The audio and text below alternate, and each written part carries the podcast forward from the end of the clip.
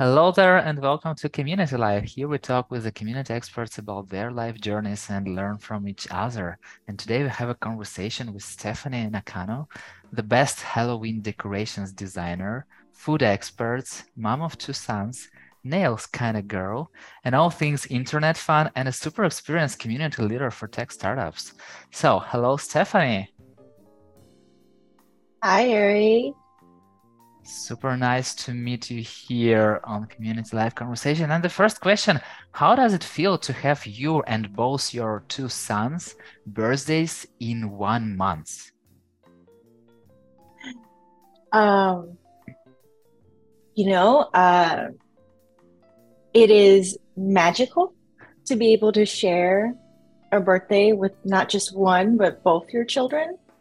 Uh, but more so, I think it gives us almost like our own sense of community. Like we all share the same birthday in the same month. And so we have our wants and desires to have this amazing birthday month. Um, and we, you know, we cheer each other on when it is our day, but then we are also very excited for each other when it's the others' days that arrive. So yeah, I would say that sharing a birthday is quite amazing, especially when you uh, have it for so many of your closest family members. And do you have any name for this month, like Birthstember or something like that? You know, I didn't initially, but I might have to commandeer Birthstember. um, we just call it our birthday month. Um, It is actually not only my birthday, my both of my sons, but it's also my father's birthday as well. So one of the years, and we are planning this, that we plan to have a Ninja Turtle themed birthday, and all four of us are going to show up as Ninja Turtles because I think like thematically it just works, right? Like when do you have four people have the the birthdays like so close and sequential to each other and then be a complete ensemble of the Ninja Turtles? Yeah, totally. And do you party all the months or just four days in a month? We party all month long. So every single week in September, we have like a different celebration, but we do have a singular big party. So uh, from the planning perspective, it is only one, but in celebration and in spirit, we do every single week. Okay. Yeah. I can only imagine how it feels like, but yeah, thank you very much for sharing that. And let's start from the beginning. Tell me about your parents. Who are they? Uh, my parents are Vietnamese immigrants. Uh, they were refugees uh, during the Vietnam War. Uh, you know, as it history writes, uh, the war ended in April nineteen seventy-five. Uh, both of my parents are from Saigon, which is now known as Ho Chi Minh City. Uh, they were uh, in Vietnam, their past life. Uh, my mom was studying uh, business and communications in school, and my dad went through trade school uh, to become a mechanic. But more so, uh, he was incredibly amazing at mathematics and written um, word. So uh, while my mom studied that in school, my father, he uh, went to French Catholic private school. So my father actually knew Vietnamese, French, and English. Um, of course, after the war, they immigrated to uh, the United States, where my mom became a operations manager for corporate Bank of America.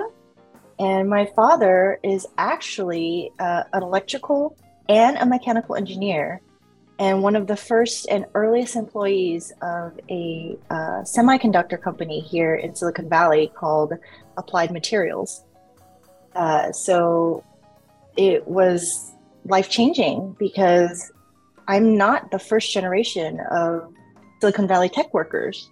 And so that kind of instilled a lot of business, tech, and the innovation of it in me. And so, yeah, those are my parents. And do you know how they met? They met here in the Bay Area in California. Uh, they met in nineteen seventy-eight uh, in a random place called Mountain View, California.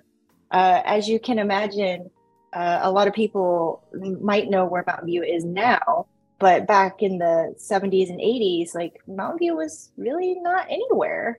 Uh, and so now to see the headquarters and the founding place of Google be at Mountain View is kind of surreal. And what did you take from your parents' background? Like, what did you learn from them? Um, I definitely felt that I learned that you can be reborn or remade multiple times in your life. While you only have one life, and it is the life that you build for yourself, there is periods of time that you might feel like there's a renewal or a, a do-over or something that you start over again, but it's not the end.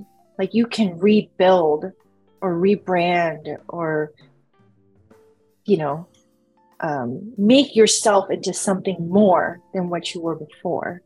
And I think that was the biggest takeaway that I learned from my parents, because my mom uh, said, you know, when I came to the United States, I was reborn again. I didn't know where I was. I didn't know the language. I didn't know the people, the culture, the food. But I was reborn into this different life. And she's like, and I took the opportunity to love and to grow and to enjoy the life I was now born into. And I asked her, Mom, do you grieve or miss the previous life you had? She's like, yes, of course, everybody missed something. But if I spent all my time missing and grieving what I don't have anymore, yeah, I will miss out on what I have now. Totally. And have you ever been reborn? I would say, yeah. I feel like I've been reborn quite a few times. And like, when I say that, uh, after I departed college, I started working in tech, uh, prim- primarily in online marketing, events marketing, and social media uh, management. And I did that for five years. And the concept of reborn isn't just something that, you know, happens to you physically. Sometimes it happens to you mentally. And one day I woke up and I told my, you know, not too soon to be husband, I said, hey, I'm quitting my job. And he looked at me. He was just like, oh, really? Like, where, where, what are you going to do? And I'm like, I don't know. I just don't want to be here anymore.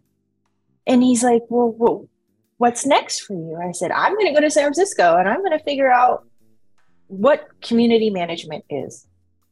And he looked at me and he was just like, what is community management? I'm like, I will tell you when I find out.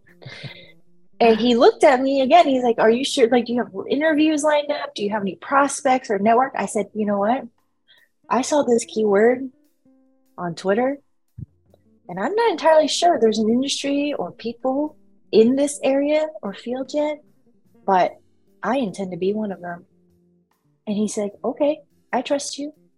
And so I would have to say that that was like the first time I woke up and was like, I consciously did not want to be where I was. And I thought about being reborn and saying, I'm starting all over again. It doesn't matter. I don't have anything, but I will make something. Yeah. And did you go by yourself to San Francisco or you went there together? I, I did. I went by myself to San Francisco. Um, I commuted from where we lived. Uh, we lived in a town called Sunnyvale, which is right next door to Mountain View. Um, it's a, you know, right next, it's adjacent to Silicon Valley. And uh, I would take the train and it was over two hours one way, because there were multiple stops. It wasn't, you know, direct. And I went to San Francisco by myself every single day, four hours commuting round trip, because I just felt like it was important to be reborn this way. It was important to not only be reborn up here in my mind, but to be reborn in a different place. And I picked San Francisco, not because I thought that, you know, it's the bigger city. No, I picked it because I felt like if anybody were to be reborn, they would be reborn in a place that, you know, supports newness, supports being innovative, or, you know, just anything risky. And I just felt, I felt that when I went to San Francisco. And keep in mind, Yuri, I have never stepped foot into San Francisco up until that point, although I was born and raised here in the Bay Area, which is a big deal, because being from Silicon Valley, you're, you're in your own bubble. And sometimes going that distance is, you know, not necessary. But I felt, hey, if I'm going to work in tech, I'm going to bring myself to San Francisco, and I'm going to make the best of this. And I'm going to re- be reborn in a place that I had never seen, I've never felt, I've never touched the, the, the, the, the, the not the ground, no, but like, I've never touched the soil. I've never stepped foot in it. I've never, you know, talked to the people. I've never spent time in there, even though I wasn't that far away. But being reborn in that concept, I wanted to do that. And what were you doing during those four hours of driving there and back? Um, I sometimes it would be a mix between, you know, thinking about how I would present myself when I'm interviewing, or, you know, that maybe the things that I, I imagine myself doing, right? The, the dream position, or the dream job, um, the dream company, right? And the interesting part was, after a year of searching and, and connecting and finally landing something in San Francisco, um, I realized that my company at that time was going through a very drastic change. And, you know, my dream of being reborn while I was commuting all those hours, right, was in preparation um, for me to always think about what's next. So it was a mix of either working, thinking about what this dream would manifest as, how I would present myself, identifying or at least defining what community management looked like to me, and where do I see myself fit in. And that's what I did for almost a year and a half of commuting that long. It was like a extended meditation, if you will, or mindfulness practice. Yeah, totally. Extended meditation sounds amazing. And uh, where did you get that confidence uh, of pursuing your dream? I just, I was just tired of not being somebody. I was just tired of trying to fit into somewhere that it didn't feel right for me to fit in. And when I worked in marketing, I did work in tech as well. So I've never worked outside of this industry. But I just felt like every day I had to squeeze myself into a box or a persona that, that wasn't me. And that gave me the courage and the strength to say, if this is not for me, then what? And my journey was filled with why and what. And so I've never really felt like I fit in into a lot of different spaces, but I strive to always make a space for everybody else to fit in, because I know what it feels like to be on the outside. So I kind of turned my inadequacy or even my self-doubt into what I love to do in my, my profession. Got it. And let's move a little deeper to yourself. Tell me about your childhood. From what age do you remember yourself? Oh my gosh, this is this is pretty challenging. Oh my goodness. um, I didn't promise it would be easy, you know? Right. No, you did not. And this is very fair. Um, I think the earliest vision, uh, like the earliest memory of myself was I was three years old.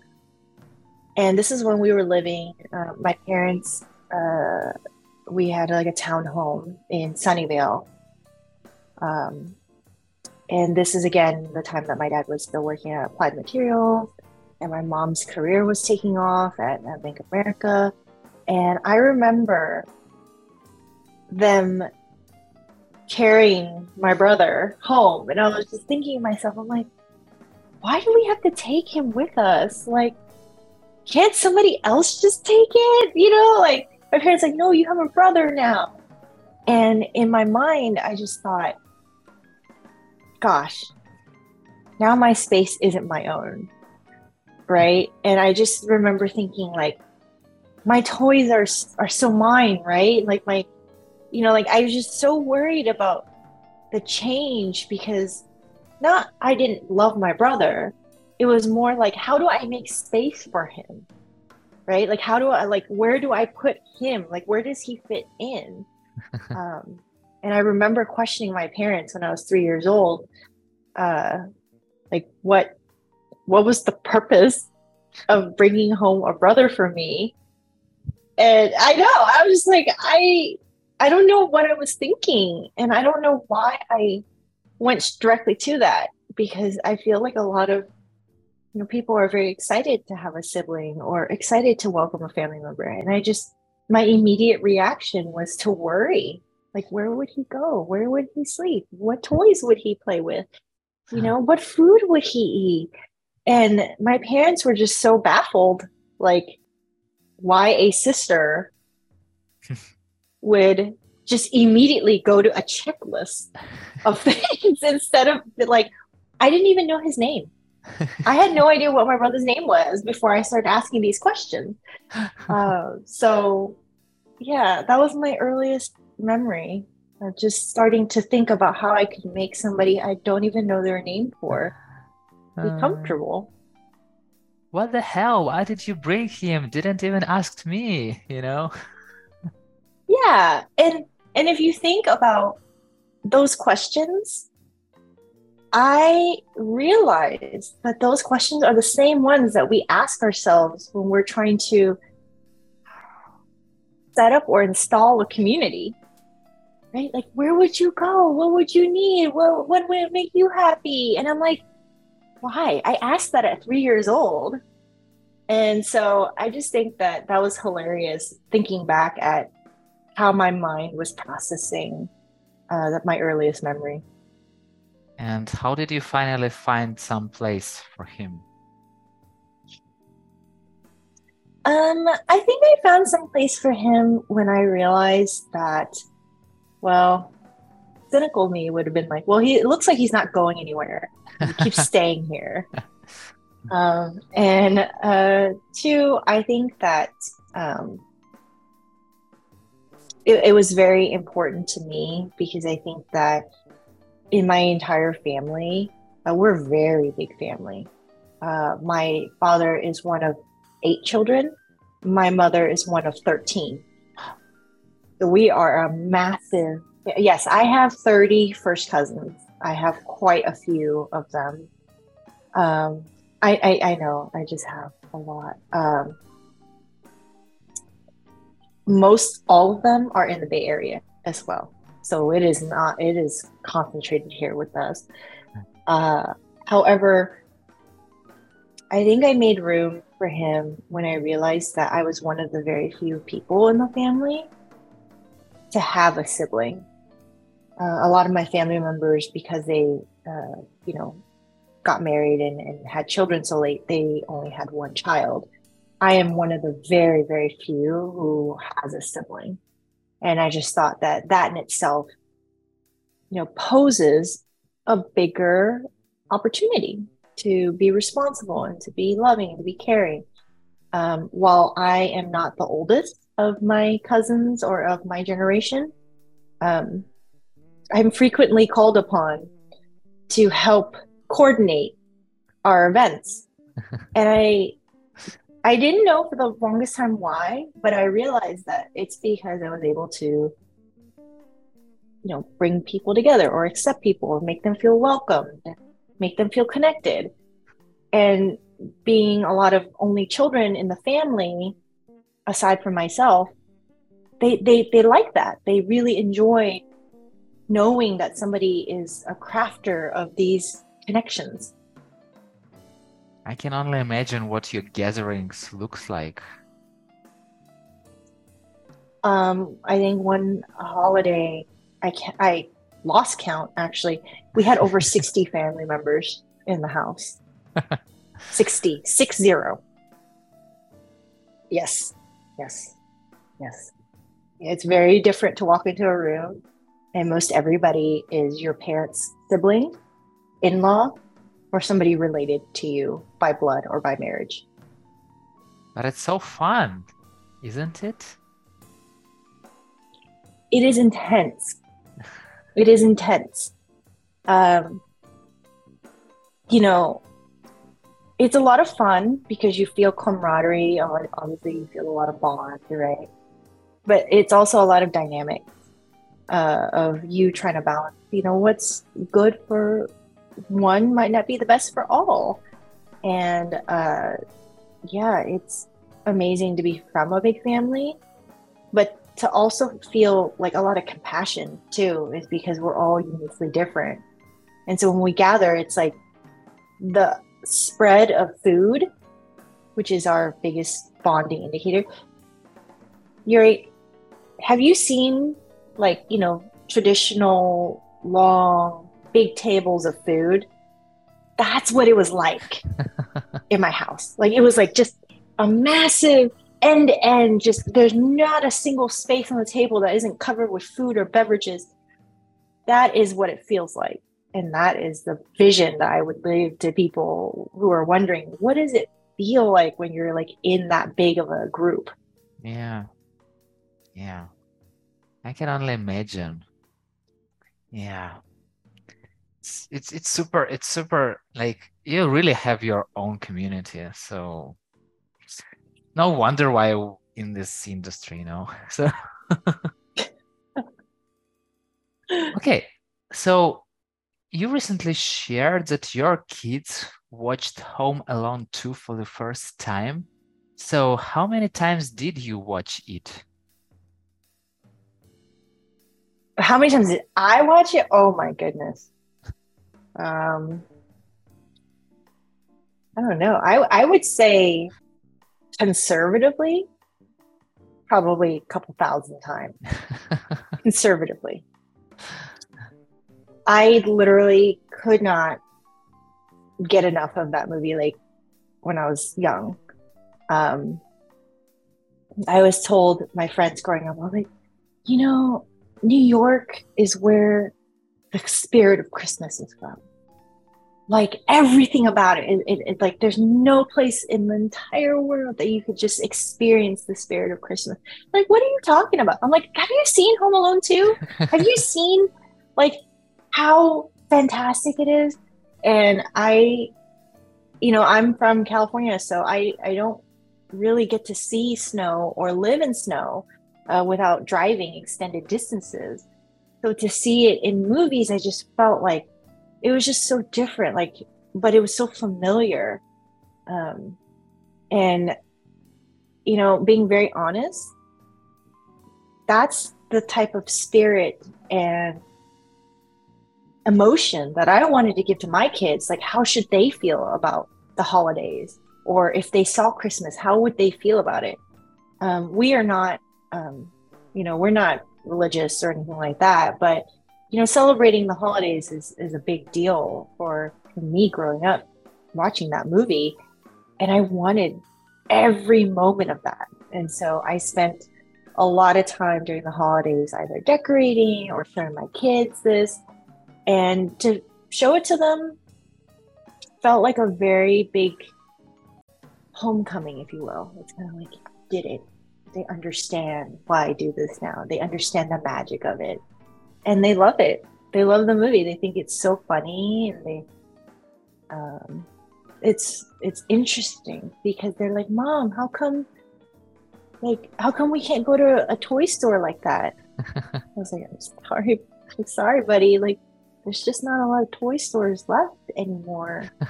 You know, yeah. Like, it doesn't exist anymore. So they ask a lot of questions of why or what was in it. And I, I tell them, I'm so sorry, it's just not here anymore.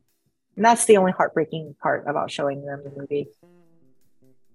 Did you ever meet uh, Christmas in the New York?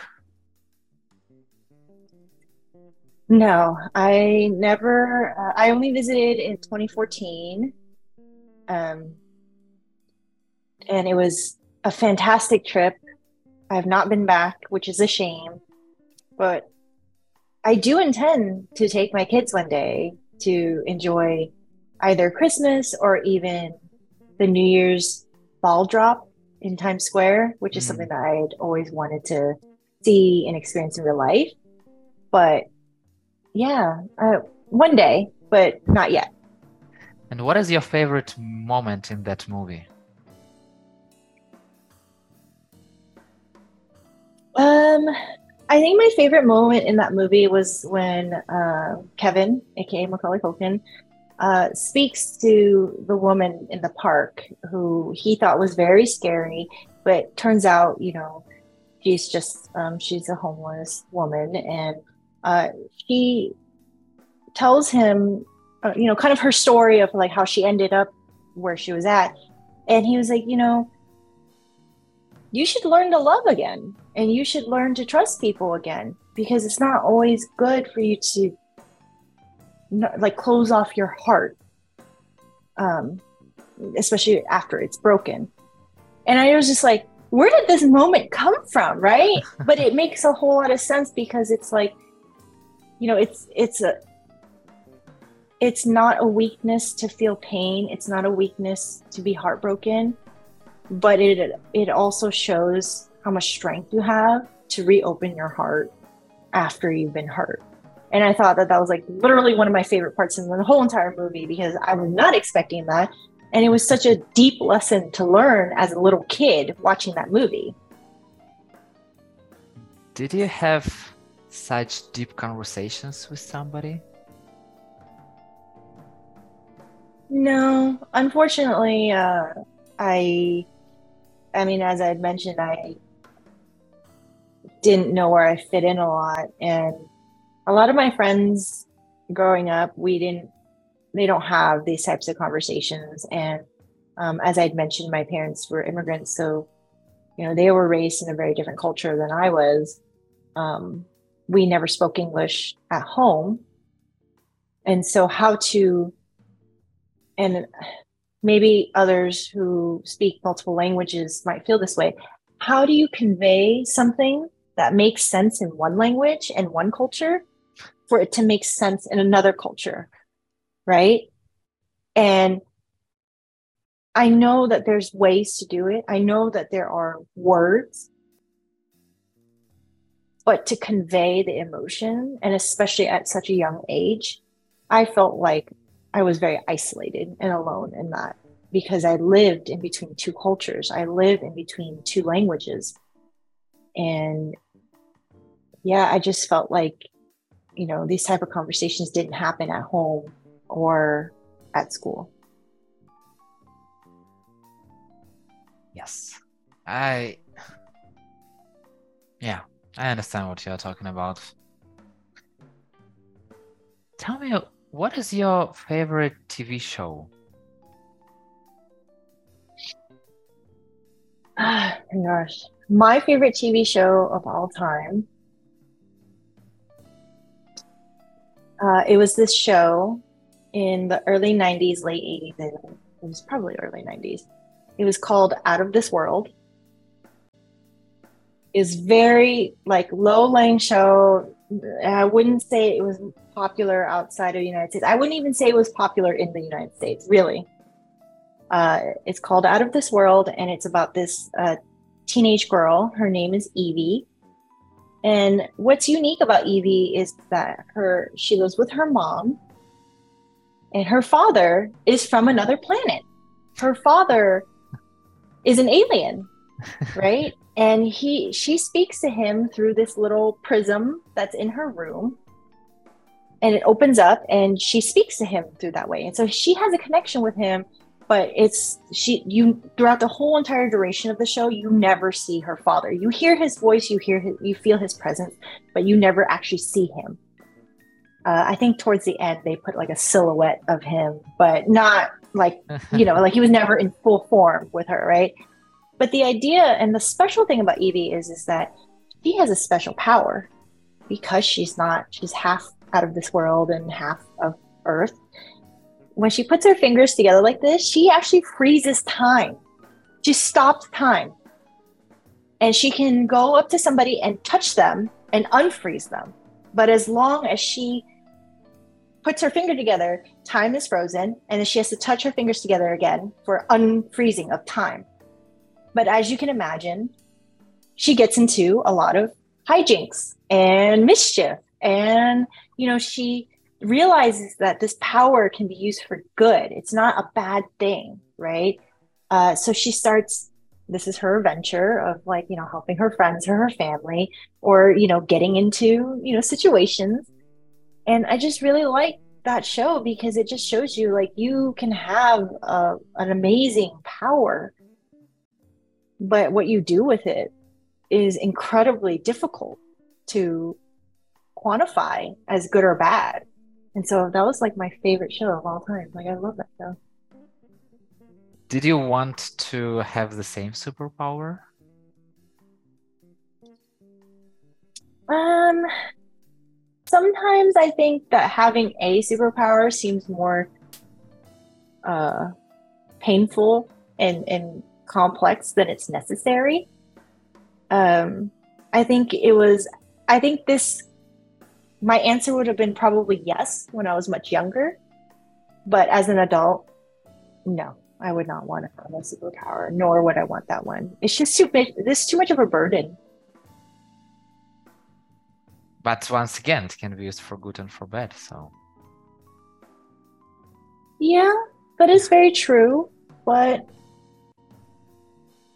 who am I to decide if there is good or bad to be done, right? I think that, you know, if I were to be some type of superhero or have some type of superpower, would I want to be the only person to determine what's good and bad, right? Like, I think that that's such a big undertaking, and I don't know if I would necessarily want that, because what's good for some might not always be good for others.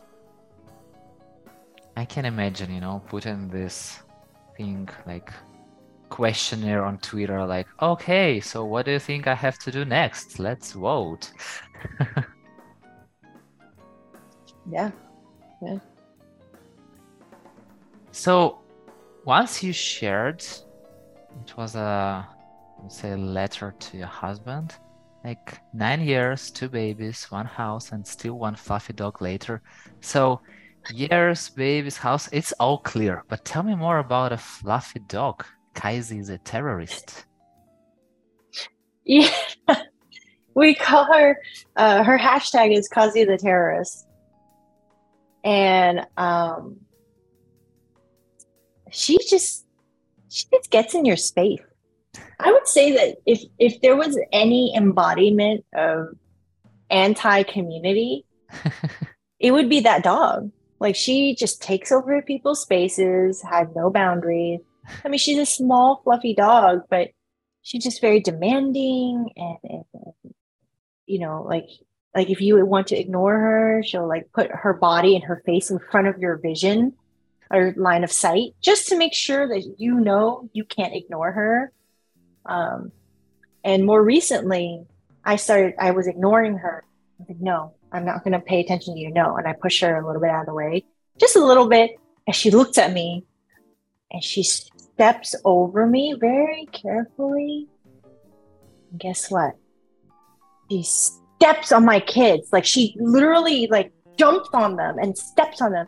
And so my kid's like, oh, Kazie, no. And of course I have to respond, right? Because it's like your your your small children are yelling. And so she knew. She's like, if you don't want to respond to me, I will go step on your children. So you will respond to that. Wow.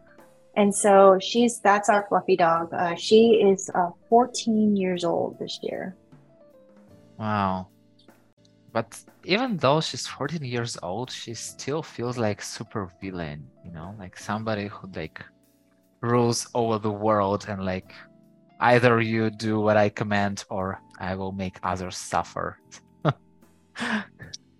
Yes, uh, I, uh, my husband and I, we got her uh, when we first got together. So we adopted her. Uh, she was, uh, unfortunately, uh, you know, an animal that was abused and discarded. And so we rescued her. Uh, we had no real background about where she came from. Um, but after we adopted her, you know, we've had her for fourteen, fifteen years. And that's how long we've been together. Um, and I call her first wife. I call her that for the very reason that, uh, you know, she was there. She got his last name because, you know, here in the United States, when you register the dog, you have to put a last name for some reason. Yeah. But we put his last name on her. So I call her first wife because she genuinely got his last name first. And, um, you know, she is very, like you said, particular about the chain of command. She absolutely views him as alpha, and then she waits until I am ready to serve her. Um, you know, and she makes it very clear that I am her servant. Uh, but we love her very much. Um, yes, she's very commanding uh, for an older dog. How did you decide to adopt her? Um, well, we actually went to quite a few uh, adoption and rescue events.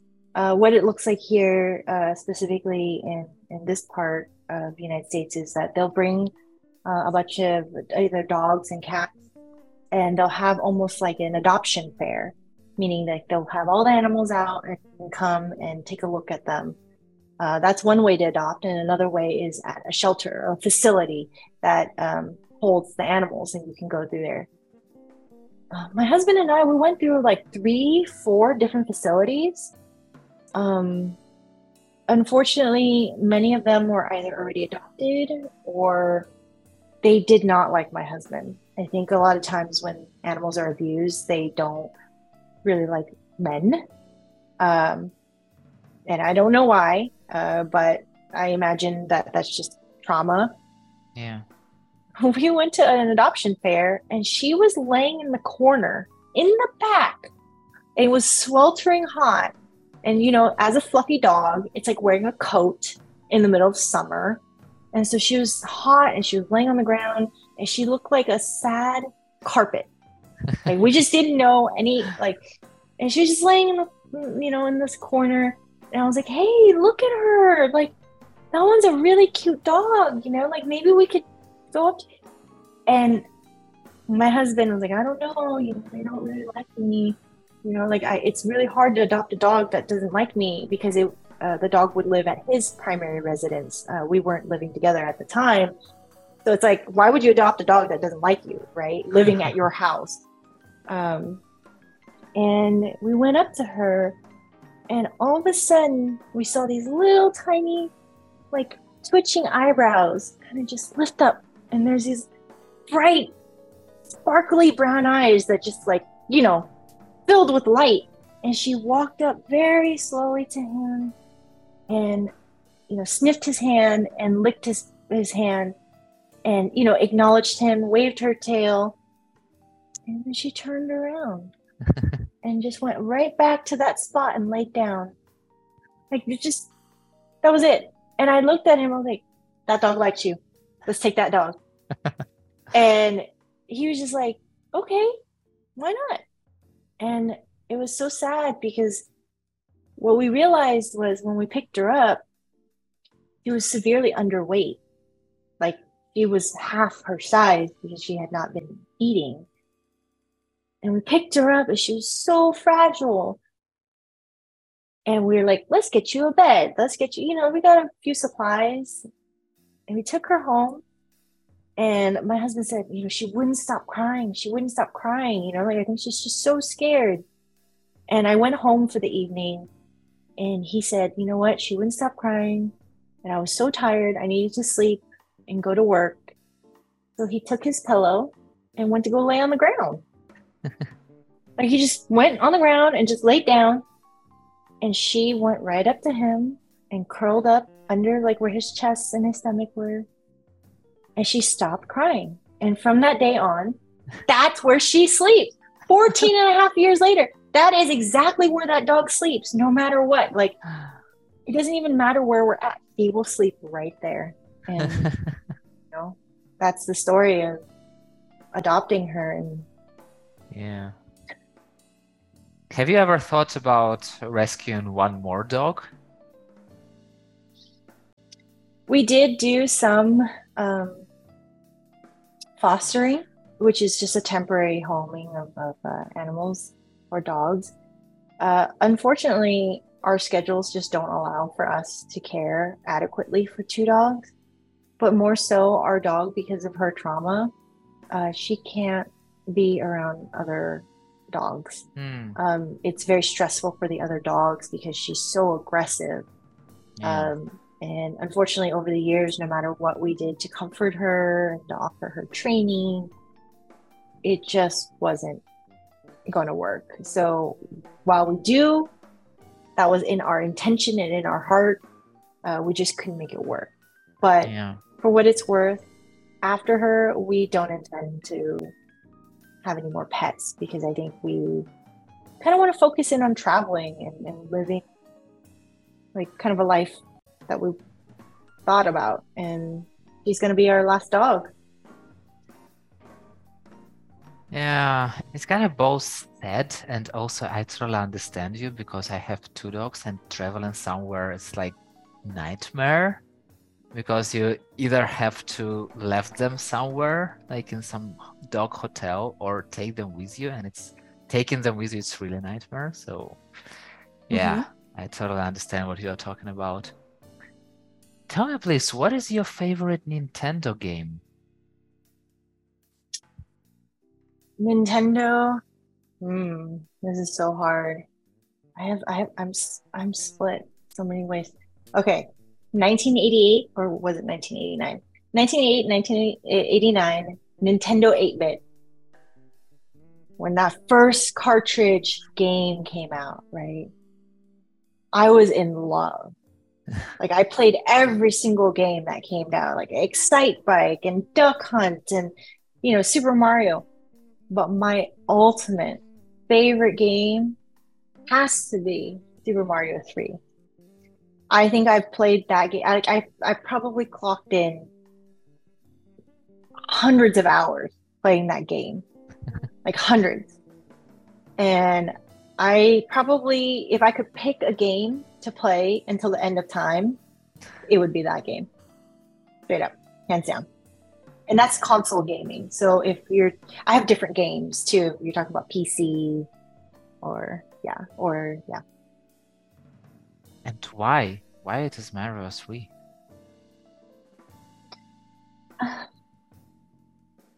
I think Mario three has all the elements that I would consider a wonderful game.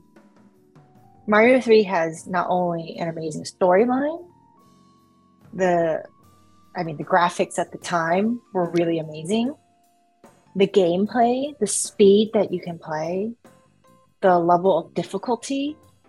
I mean, it was hard. That game was, like, for me, it was really hard. Uh, but also, I think I really just loved that for the first time, I felt like Mario could fly. You know? Like, Mario could fly. I mean, like, what the hell? Like, he just could fly. And it was just such an amazing thing to see. And so, yeah, I think just that, like, if I could say that, like, like, that was like the most perfect game for me, and I would play it till the end of time. Got it. How would you describe your relationships with food? My relationship with food, oh my gosh. uh, I love food. Unfortunately, I am allergic to quite a bit of it. Um, I think food for me is not just a nourishment or a consumption to keep going. Food for me is culturally driven. Um, as I You know, I mentioned I grew up between two cultures and even two languages. Um, food was a way to bring each other together without just communication. It was an expression of love. And so I think food, while I love eating it, I'm not the best cook, but the expression behind food is culturally something very deeply important to me. So yeah, my my relationship with food is is literally love. What are your favorite dishes to cook, what to order to home, and what to eat outside? Um so recently I started making um I started making this one dish called a sushi bake.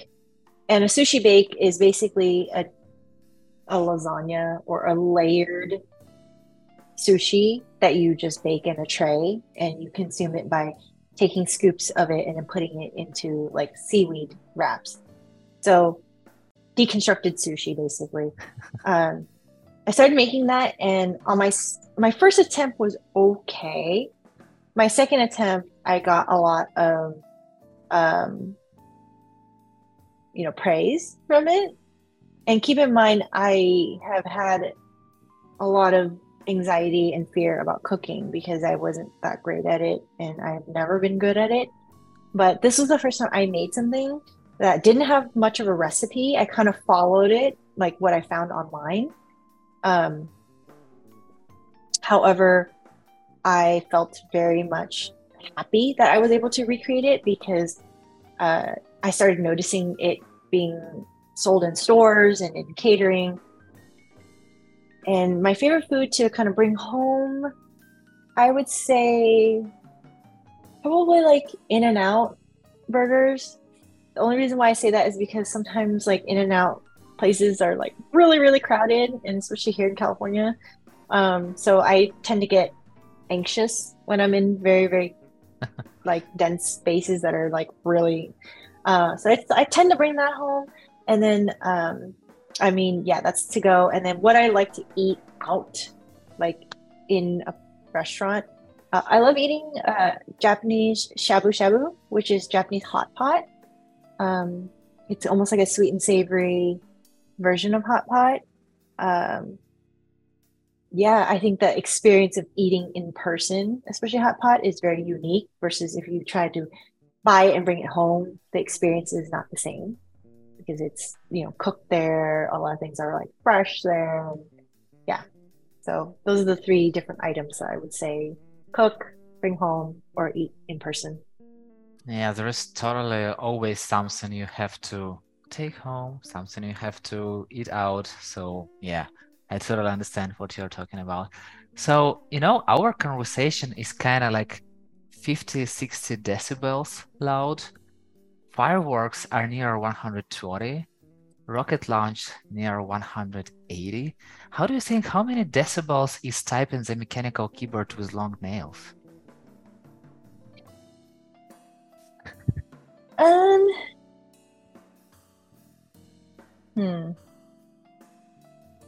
Well, I have silent brown switches on my mechanical keyboard, and it's also a split keyboard. So I'm not like, like there's distance between the sound basically. So it echoes when I like type. Um, if I had to guess, because iPhone says that loud decibels over ninety is, you know, harmful to hearing. Um, I would say typing on a keyboard is no more than seventy to seventy-five at the highest speed, or at the, you know, you're mashing on the keyboard, because I don't feel that it's louder than, you know, something that would hurt your hearing, but I definitely feel like it's distracting. So that in itself might be just a little bit louder than regular conversations. So that would be my guess. And where is your love for mechanical keyboards from? Oh, I'm the biggest nerd, like, and geek. Uh, I, I know one more person, so, you know, so... Yeah, exactly. Um, so in my line of work, as you already know, we work with communities. Um, one of the biggest things growing up for me was, not only did I feel outcasted a little bit, but I spent a lot of time in my room. But the great part about spending a lot of time in your room, and especially when your dad is an electrical and mechanical engineer for one of the world's foremost amazing semiconductor companies, is that he makes components that go into personal computers and through uh, microchips, right? So at a very early age, I actually had a personal computer in my room, a custom tower. Yeah. Which was unheard of in the nineties, right? Like nobody has one of those. So I had that. I was on the internet. Um, I mean, I was downloading stuff, making my own C Ds. I made, I had a, like a printer in my room too. So I made the covers, like I burned C Ds with the, the crossover on it. I even made like the list so that my friend knew exactly what songs on there. And it was like, I love tech to the point that I was learning it so early, and mechanical keyboards was just like a component of, you know, being able to type. And, and even though like I have nails, I type without nails about one hundred ten, one hundred twenty words per minute, like at max speed. But with nails, I probably do like ninety. So I don't really type as fast, but growing up, learning how to type was very like slow. So I learned early on that mechanical keyboards help you type faster. So I got really into that. I got really into uh, headphones, which is a community that I worked for as well. Um, I was uh, G M, uh, general manager of a community called overclock dot net, which was about, um, you know, overclocking personal computers. Um, the headphones community was called headfi dot org, where I have probably a couple thousand dollars worth of custom headsets and amps that are in my closet right now. So, I mean, that's not even including my Apple product catalog. Um, I, yeah, I know. I just have all this. And so my mechanical keyboard love um, is pretty much an extension of all of that. Yeah. And do you type watching on keyboard or blindly? I just type looking straight forward. I don't look at the keyboard anymore. I even have a, uh, they're called like quick keys or short keys. So I program those keys to do things with just one press because I just don't have time to do multiple presses.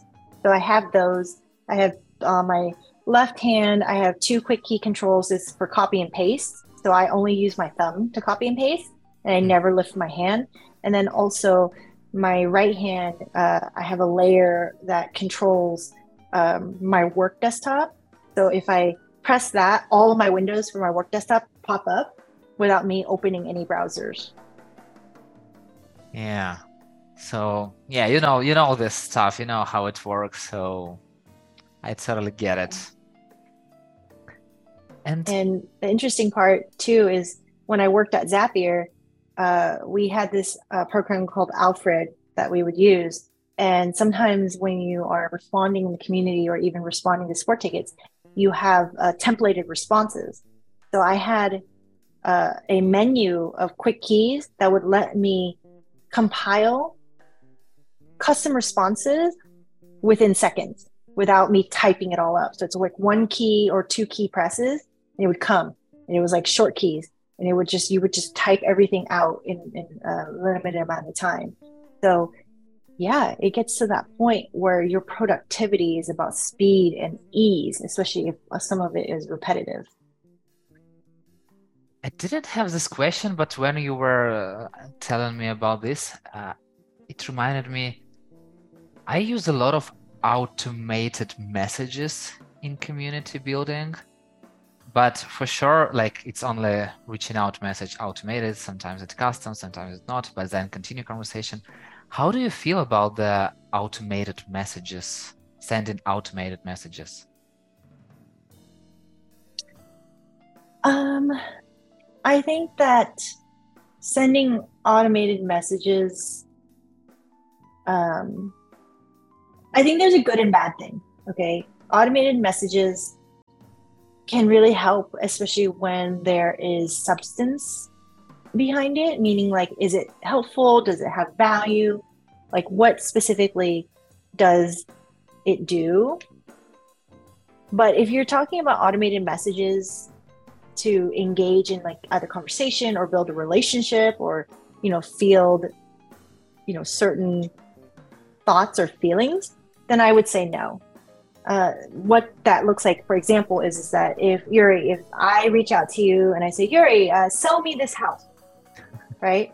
And you're a, a professional real estate developer, and you're like, you get an auto, you send an me an automated message saying, Stephanie, thanks so much for reaching out. Um, I will get back to your message within twenty-four hours, but if it is urgent, here's the best way to reach me. In my mind, I think that that's very professional, because I'm like, oh, Yuri did reach out to me. He let me know exactly when I can expect to hear back from him. Okay. Now, if I went to you and I said, Yuri, hey, what's up? Let's, like, get some coffee. And you sent me that same message. Hey, thanks for reaching out, Stephanie. I'll reach out back to you in twenty-four hours, but if it's urgent, you know, here's my number. I would be like, hey, Yuri, uh, you know, that wasn't cool. Right? So I think there's different levels of comfort when it comes to automation, but I also feel there is uh, a consideration of the type of relationship that you have with that person and what circumstance. If it's transactional, if it's marketing, if it's business related, absolutely, because you don't have a relationship with that person yet. You're just trying to gain that relationship. But if it's going out for coffee, dinner, a social event, and you send that shit to me, I'd be like, Yuri, we are not, we're not hanging out, because I'm not waiting twenty-four hours, and I'm not going to call you as an emergency to hang out. Uh, so I think that that's something that people are still trying to figure out, where the fine line, where the boundary is uh, when it comes to automated messages and automating. Yeah. And you were talking about coffee, so what is your favorite mug? Oh, I don't have it here with me. Oh my gosh. I can't believe I don't have my favorite mug here. Um, there's a mug, and maybe it's for the best that uh, I don't have it here, but uh, I was gifted a mug. I actually have two favorite mugs. My first favorite mug is usually the mug that I get or am using from my current company. Uh, so I did get a Salesforce mug and a Dreamforce mug. Uh, so, so those are, like, amongst my favorite rotational ones. But I did receive a gift that said, uh, feminism is my second favorite F word. So I thought that was really funny. And I was like, oh, that's so cute. Um, but I just love that mug. But I don't use it in Uh, many different situations, because I'm afraid of, like, overusing it and washing it too much, you know, and, like, putting wear on it. Um, but I do also have other favorite ones. I got a few from Japan during my travels, and same with Singapore. And they're so cute and they're so small. So those are actually my other uh, favorite mugs too. I actually have a lot, now that I think about it. How many mugs do you have? A lot. A lot. We have quite a bit. I have a lot of little ones. I have a lot of big ones as well. Uh, my bigger ones are for, you know, as you can imagine, from the big companies. You know, like, like they give you the nice big old mug to just make sure you don't forget. Yeah, exactly. It's like a bucket. um, and there was one I got from Disneyland last year called uh, uh, it's called uh, Fast Pass to Fridays. So it's just like quickly go to Friday. And, uh, it's a really fun one. Yeah, Fast Pass for Friday sounds really nice. Have you ever won any Halloween decorations contests? No, unfortunately, I've not. Um, I know, I know, I've not won any. But me and my husband are determined to be that house in our neighborhood.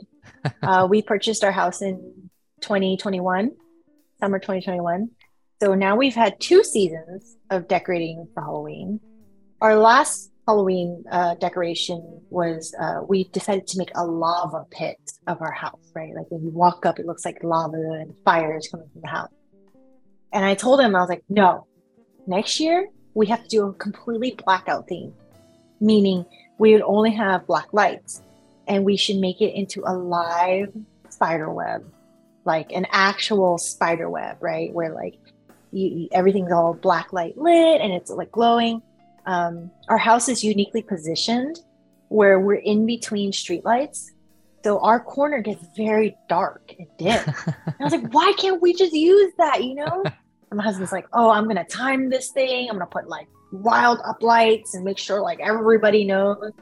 And I uh, told him, I said, I'm going to put arches on the sidewalk. So as the kids and adults are walking through, it looks like you're just walking through this like web of stuff. And so I think this next year we're going to come with it, or this year actually, we're going to come with some serious game. Do anyone like takes your competition? Um, no, I, it's, my friends think it's really fun that I do this, but I've never like competed. I think some of the competition is very stiff sometimes, uh, you know, with people uplighting their house and then making like uh, the music theming and coordination with that. And, you know, unfortunately, electricity in California is quite expensive. And I'm like, I don't know, don't do all of that. Um, yeah, so I don't know. Like, as far as competition, I've never really thought of it that way. And I've never really thought about getting recognition or otherwise showcasing it. I'm just doing it for fun. How many ta- how many hours takes your usual preparation for Halloween? Um, we take roughly about, I mean, if we have all the stuff, it's about three hours of staging and putting up all the lights. But it could take longer depending on like what we're trying to do. Sometimes like if we want to um you know alter the way that the projections are, or you know we want to redo or restring some of the other lights, like it could take longer than that. But my house in the front is not very particularly big, so that's pretty that's pretty standard for a smaller uh, front of the house. When we did live in other homes that were quite big, oh my gosh, Eric, like I probably would spend between eight to twelve hours, depending. Uh, one year I uh, made these paper lanterns to put on the ground. And I basically lined almost four hundred paper lanterns all along the street uh, in front of my house and on the side. And in order to do that, I actually gave all of my friends uh about twenty-five to forty paper bags. And I told them, have your kids draw on this. So once the kids all drew on it, I just put it out. So these uh, lanterns, you put, um, it's just a paper bag, you put sand to weight it down. And then I use like battery powered, um, like non-flammable candles, and I put in there. So at night, it looks like it's flickering, like a little lantern. Um, and so the kids came by and they were so excited because I lined, yeah, over four hundred paper lanterns uh, around the entire corner of the house and out through the sidewalk and up the walkways. Wow. I can only imagine. So I, I can imagine you one day winning really some Halloween decoration contest. So I, just, just, let's just wait for it. So You had bubbles, champagne. So what's your current ride's name? I, it's so funny. I named, um, I named my cars, but this current car, I didn't really name as much. I, it's a Tesla, it's a Model Y. And so when you open up the app, it says, what do you want to name your car? Like you can actually name it. And I named it Not Your Model Y. Uh, the reason why I did that is because in my particular area, in the Bay Area, it, there's an oversaturation of Teslas. So it was just, I couldn't think of anything else to name it because I wanted, I already had pain, I already had bubbles. Like, you know, like what, what would I transition it to, you know? And um, yeah, I just have a really big love of cars. Uh, although we've only owned electric cars for some time. Um, I used to have race cars and I used to have uh, autocrossing cars. I used to have motorcycles. So yeah, you can tell I don't really fit in at all to any groups or anything like that. So it's an interesting theme. And why did you like trade racing car for electrical cars? That's a good one. Um, one, uh, so I used to autocross in college. I did that. I actually won one, one contest at my uh, junior college. I didn't win very much, but it doesn't matter. I was very excited. Um, it was just a hobby that I did with my friends, and it brought a sense of community. Duh, right? You join the car community. Um, you know, customizing things, making it your own. Uh, but unfortunately, I was a poor college student, and the upkeep of having, you know, a race car or a modified car was extremely expensive. Um, I have never been a fan of gasoline, the smell of it.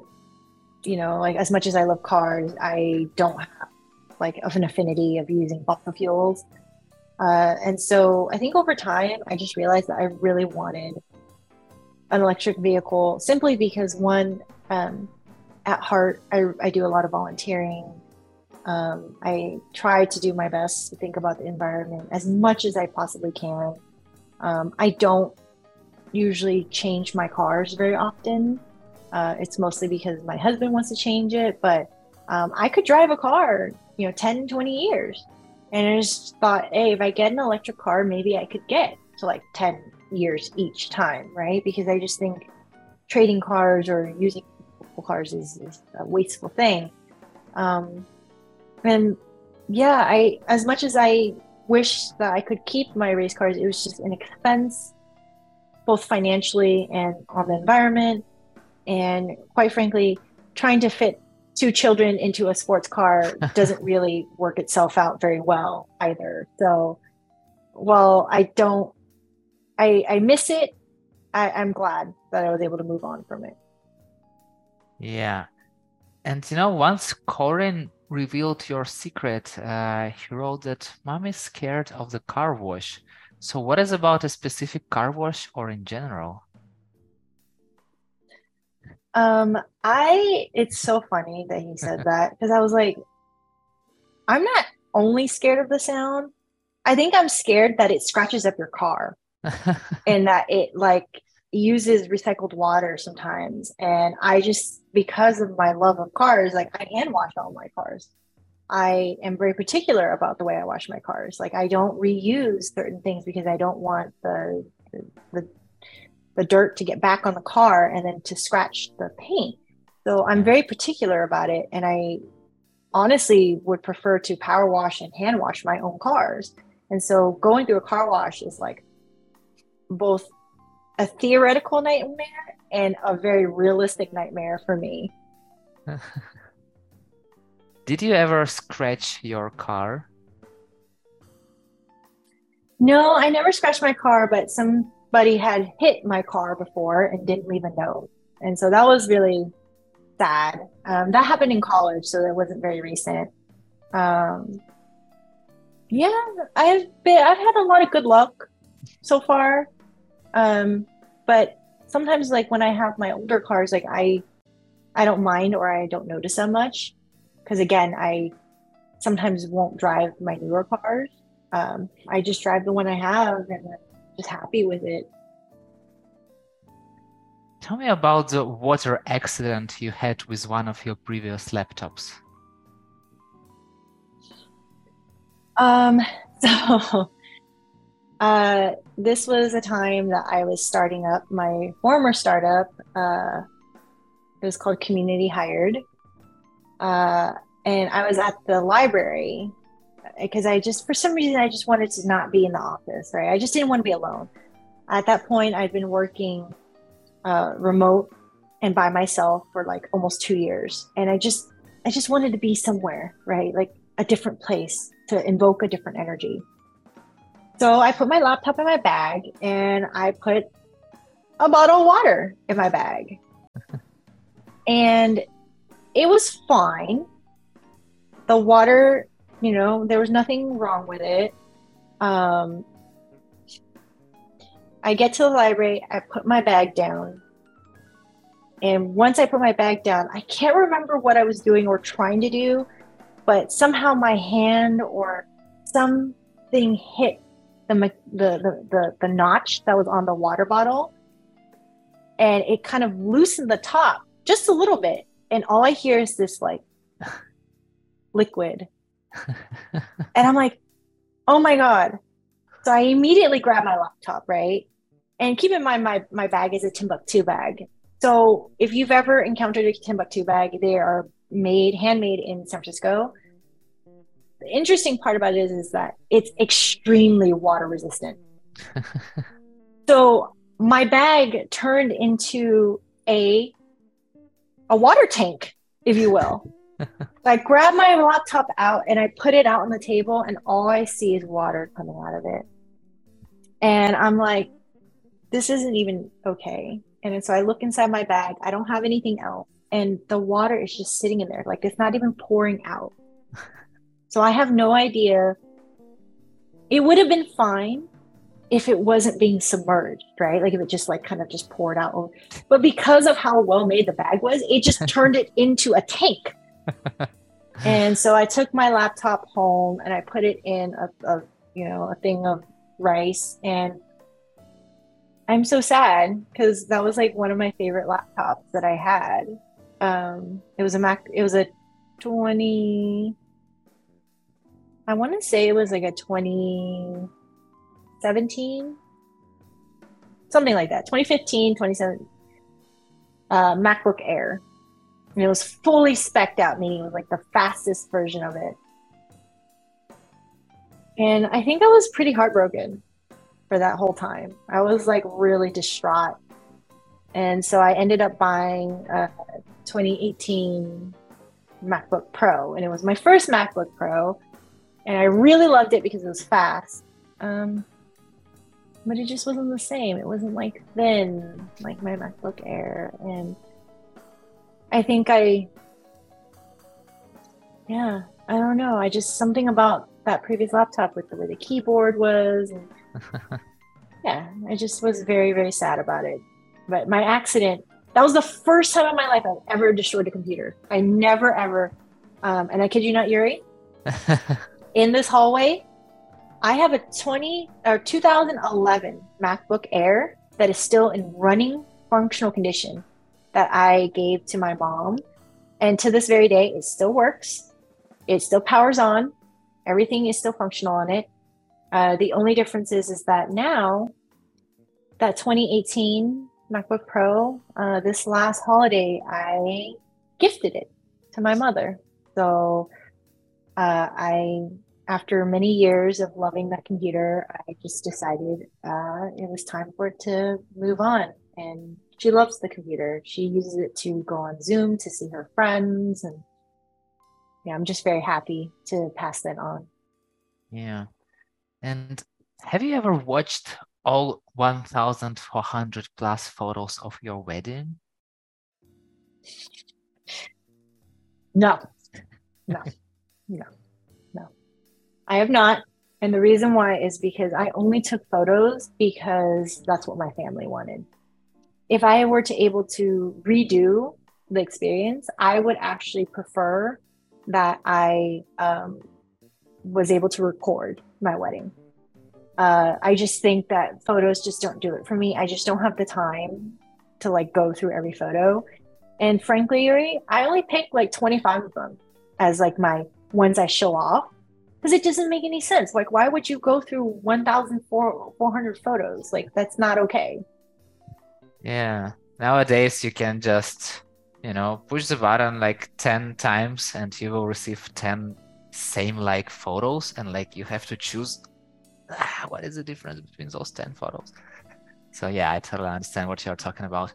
And you know, Stephanie, I wish to have the sky is the limit to our conversation, but time is the limit. So let's jump to the rapid fire questions. So, spider or dinosaur?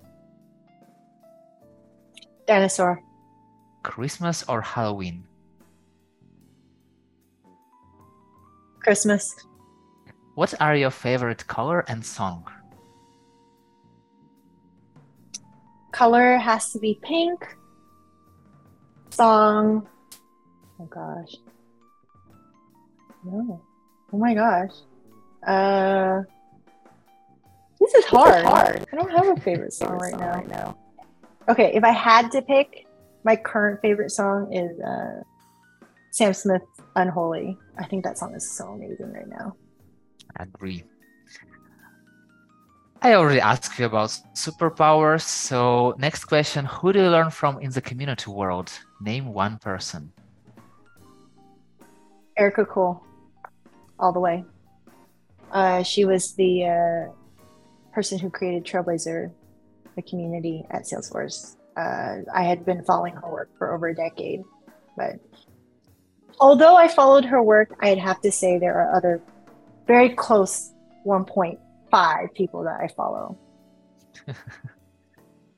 Name two people who I should definitely talk like with you, who, who I should definitely have this conversation with. Um, if you haven't already, I would say Brian Oblinger. I think he is fantastic. And I think that, you know, he wouldn't oppose to doing something like this. Um, and the other person I would say, if you, I don't know if you already did, but Tiffany Oda, uh, she is also, you know, big pioneer in this space. But I just think those two people, like, I would love to hear what they say. Yeah, you can already listen to them, you know. So we already had a conversation, but thank you very much for sharing them. And is there one question that I definitely should have asked you but didn't? Hmm. I think a question that would have been fun to be asked was daytime or nighttime. So, uh, if I had to answer that question, if you, uh, sorry, let me back that up. If you asked me that question, daytime or nighttime, I would have said nighttime. Why so? Um.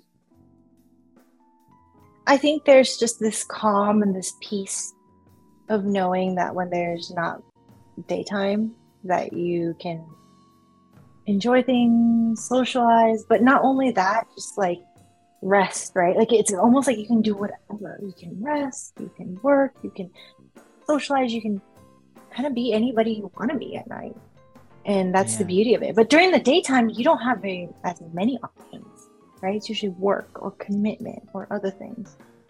So I pick night because I feel like that's who, that's a place and time that people can be who they really want to be.